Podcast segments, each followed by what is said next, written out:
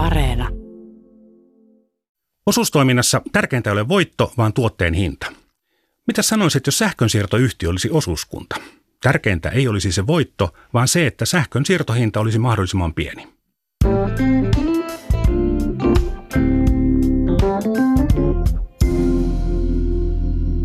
Olen Juha Virtanen, tämä on tarinoita taloudesta ja taloushistoriasta. Tänään puhun osuustoiminnasta. Avataanpas 1800-luvun lopun ovi. Täällä emäntä kirnua voita. Emäntä on jo tarpeeksi usein ja pitkään kirnun mäntää työntänyt ja vetänyt ja koko hommaan kyllästynyt, että on ajatellut kaksi vaihtoehtoa, isäntä töihin tai entäs jos porukalla ostettaisiin moderni separaattori ja hoidettaisiin sillä koko kylän tai jopa pitäjän maidot voiksi.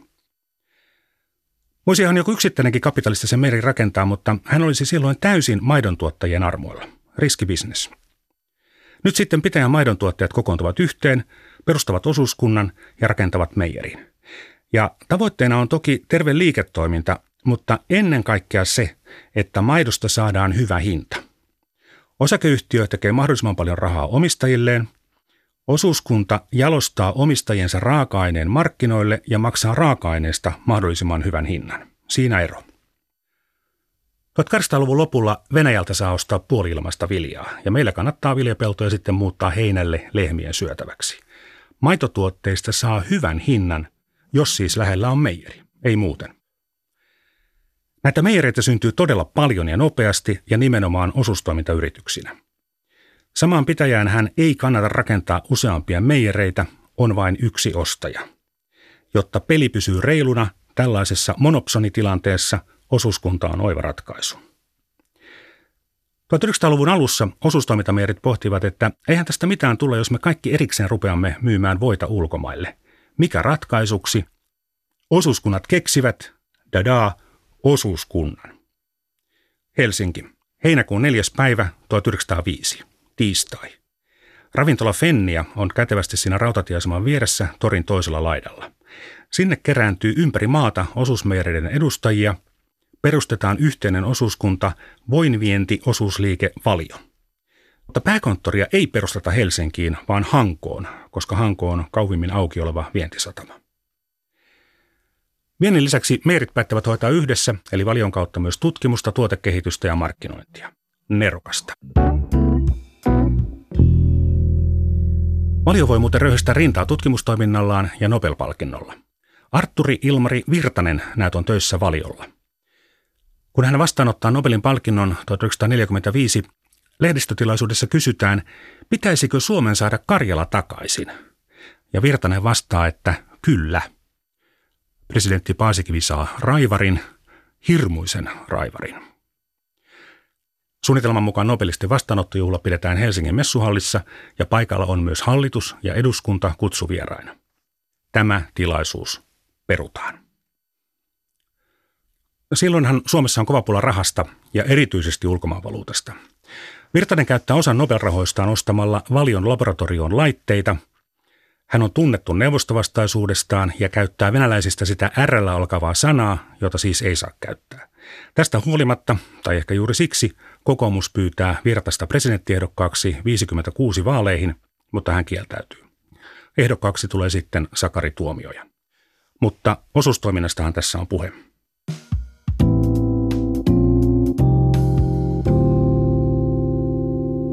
Niitä meijereitä on tosiaan paljon. Enimmillään osuusmeijereitä on yli 700. Jos joku olisi maitolaiturilla 1800-luvulla turissut, että joskus vielä rakennetaan sellainen iso maitotonkka, jossa on pyörät ja joka kulkee ilman hevosia ja siinä on letku, joka imaisee maidot navetasta suoraan kitansa, niin Hourulanhan sellainen tarinaniski olisi viety. Mutta niin kävi ja samalla pystyttiin kuljettamaan maitoa pidempiä matkoja. Eli pystyttiin myös rakentamaan todella suuria ja tehokkaita meijereitä. Toki pelkästä taloudellisesta tehokkuudesta ei ole kyse, vaan voin tasalaatuisuudesta. Tanskalaiset saavat vientivoistaan paremman hinnan, koska heillä on tasainen hyvä laatu. Kiitos suurten meijereitten. Suomessa valio kerää voit pieniltä meijereiltä, ja voi on sekä hyvää että huonoa, ja koko erän hinta menee sitten lähelle sitä huonon hintaa. Ratkaisu on suuret, laadukkaat ja tehokkaat meijerit. Tämä rakennemuutos on hidasta, mutta se tapahtuu. Pienet osuusmeijerit yhdistyvät, mutta osuuskuntamalli säilyy. Asuin lapsena meijerin vieressä ja hain hinkillä irtomaitoa meijerin kaupasta, kunnes sitten sekä meijeri että sen kauppa suljettiin. Hinkin sijasta maitoa tuotiin kotiin maitopusseissa ja niitähän sitten hajosi matkalla. Kartonkipakkaukset lopulta ottivat sitten voiton, mutta kartonki ei ole mikään 1970-luvun juttu. Valio myi maitoa kartonkipakkauksissa jo 40-luvulla. Niin näistä maitopussista tehtiin sitten mattoja. Siinä on tulevaisuuden arkeologeilla ihmettelemistä. Suomalainen maaseutu saa kiittää kehittymisestään Englannin kauppapolitiikkaa. Englantiin saa viedä elintarvikkeita ilman tulleja. Valion synnyn aikoihin Englanti tuottaa itse elintarvikkeistaan vain alle kymmenes osan. Maitoa toki reilusti enemmän, koska sen kuljetus on kallista ja pitkän matkan päästä jopa mahdotonta sen aikaisella tekniikalla. Tulleja Englanti alkaa periä vasta 1932. Ja tämä on jännä juttu, sattumaa tai ei, mutta Suomessa päätetään täysin samaan aikaan alkaa maksaa vientipalkkioita juustolle ja voille. Englantiin menee muuten voin ja juustojen lisäksi myös paljon pekonia. Luulisi, että Ruotsissa kyettäisiin tuottamaan halvalla naudanlihaa, ja näin varmaan onkin, mutta niin vain on, että naapurissa syödään paljon suomalaista lihaa. Varsinkin Lounais-Suomen osuusteurastamo, eli tuttavallisemmin LSO, vie naudanlihaa Ruotsiin ja pekonia Englantiin. Ennen talvisotaa LSOn tuotannosta peräti neljäsosa menee vientiin. Osuusteurastamot tekevät sitten saman tempun kuin meijeriosuuskunnat. Ne perustavat 1936 yhteisen keskusliikkeen koordinoimaan tuotantoa ja erityisesti myyntiä. Tuottajan lihakeskuskunnan TLKn toiminta haiskahtaa kartellilta, mutta sellainen on ihan sallittua tuohon aikaan. Itse kävin lapsena Eson eli Etelä-Suomen osuusteurastamon lihakaupassa – Myyjillä oli valkoiset, osin verentahrimat essut ja kaupassa tuoksui totta kai liha. Saksassa näin pikkukylässä rotevan miehen kävelevän punavalkoisessa asusteessaan teurastettu porsas olallaan. Tuli itse asiassa ihan kiva olo, lähiruokaa ja ehtaa maalaiskulttuuria. Tästä on jo lähes neljä vuosikymmentä, mutta tuskin silloinkaan oli hygienisääntöjen mukaista. Mutta mitäs pienistä? On sitä ruhoja paloteltu traktoritallissakin, siis omaan käyttöön ei myyntiin. Niin, Eso. Se sulautuu LSOhon, jolla on parhaimmillaan yli 70 omaa lihakauppaa. Viimeinen suljetaan vasta 77. LSO on olemassa edelleen. Se luopuu kaikesta liiketoiminnastaan juuri 1997 ja jää puhtaaksi omistajaosuuskunnaksi. Tuotteita tehdään kuten ennenkin, mutta nyt nimellä HK Scan, josta LSO omistaa huomattavan osan. HK Scan on pörssiyhtiö. Atriassa on sama tilanne, sekin on pörssiyhtiö, jossa tuottajien osuuskunnat, Itikka, Lihakunta ja myös Pohjanmaan liha ovat merkittäviä omistajia. Ja tässä on nyt sitten se sijoittajaa kiinnostava kysymys, että onko lihantuottajille tärkeämpi asia saada lihasta mahdollisimman hyvä hinta kuin osakkeille osinkoa? Eli haluaako pääomistaja yrityksen tuottavan mahdollisimman paljon rahaa? Toisaalta Osuuskunnan mahdollisuus maksaa raaka-aineesta mahdollisimman paljon on parempi, kun mukaan otetaan sijoittajia, joiden tuomilla rahoilla voidaan rakentaa tehokkaampia tuotantolaitoksia. Nähtävästi tästä rakenteesta kaikki hyötyvät, koska osakkeet ovat kelvanneet sitten myös kovan luokan ammattisijoittajille, sijoitusyhtiöille, eläkevakuutusyhtiöille ja rahastoille. Kolmas esimerkki osuustoiminnan ja kovan bisneksen yhteensovittamisesta on Metsäpuord. Pääomistaja on metsänomistajien metsäliitto, mutta sinnekin ovat kovan luokan sijoittajat uskaltaneet rahojensa panna. Muutama vuosikymmen sitten oli tarkoitus tehdä harvennushakku. Metsänhoitoyhdistyksestä kerrottiin, että tukeille on kyllä kysyntää, mutta juuri nyt kukaan ei halua ostaa pikkupuita. Aha. No sain sitten vinkin, että Metsäliitto kyllä ostaa, mutta vain jäseniltään. Selvä. Liityin jäseneksi ja saatiin hakkuu hoidettua.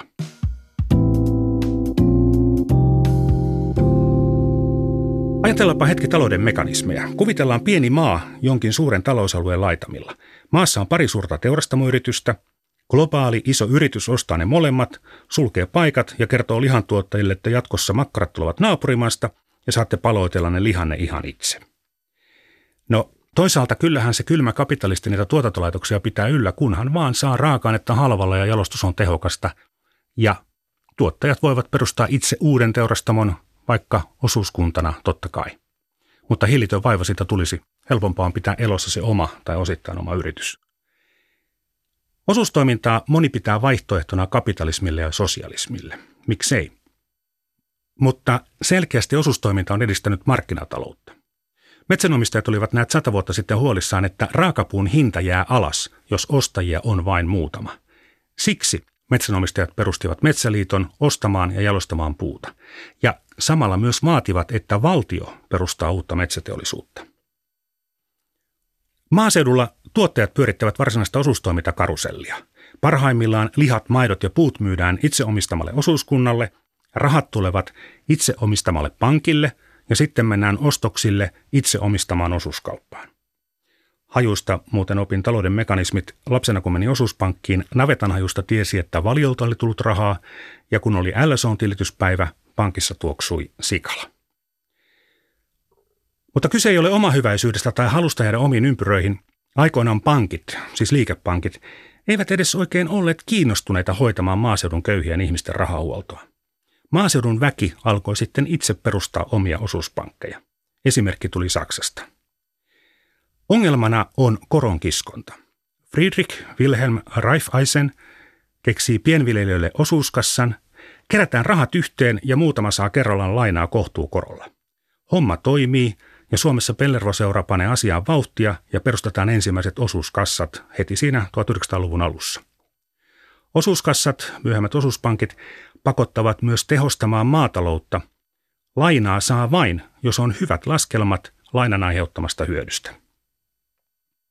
Kun kuljet Keski-Euroopassa ja näet pankin nimessä nimen Raiffeisen, niin se tulee juuri tämän osuuskuntapankin keksineen saksalaismiehen nimestä. Näitä osuuspankkeja on nimetty hänen mukaansa muun muassa Saksassa, Itävallassa, Sveitsissä ja Etelä-Tirolissa. Niitä todella pieniäkin osuuskuntia on. Osuuskunta on kätevä tapa saada haja-asutusalueelle puhdasta vettä ja periaate on nimenomaan se, että vesi maksaa mahdollisimman vähän eikä kukaan yksittäinen omistaja voi tienata monopolillaan helppoa rahaa.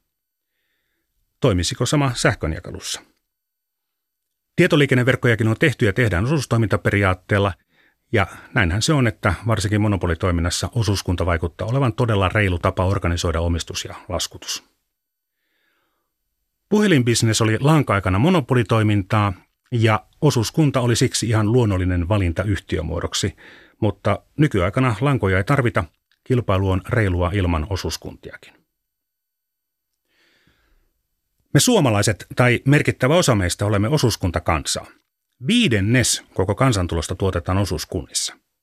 Osuustoiminta on suosittua myös Sveitsissä, Tanskassa, Ruotsissa ja Norjassa. Miksiköhän näin? Mikä on yhteinen tekijä? Köyhyys ei ole, koska näistä vain Suomi on köyhä maa. Kyläyhteisöjen talkoohenki? Vai olisiko se luterilaisuus?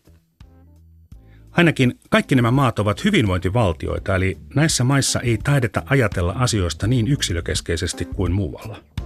Siinäkö selitys? Thank you.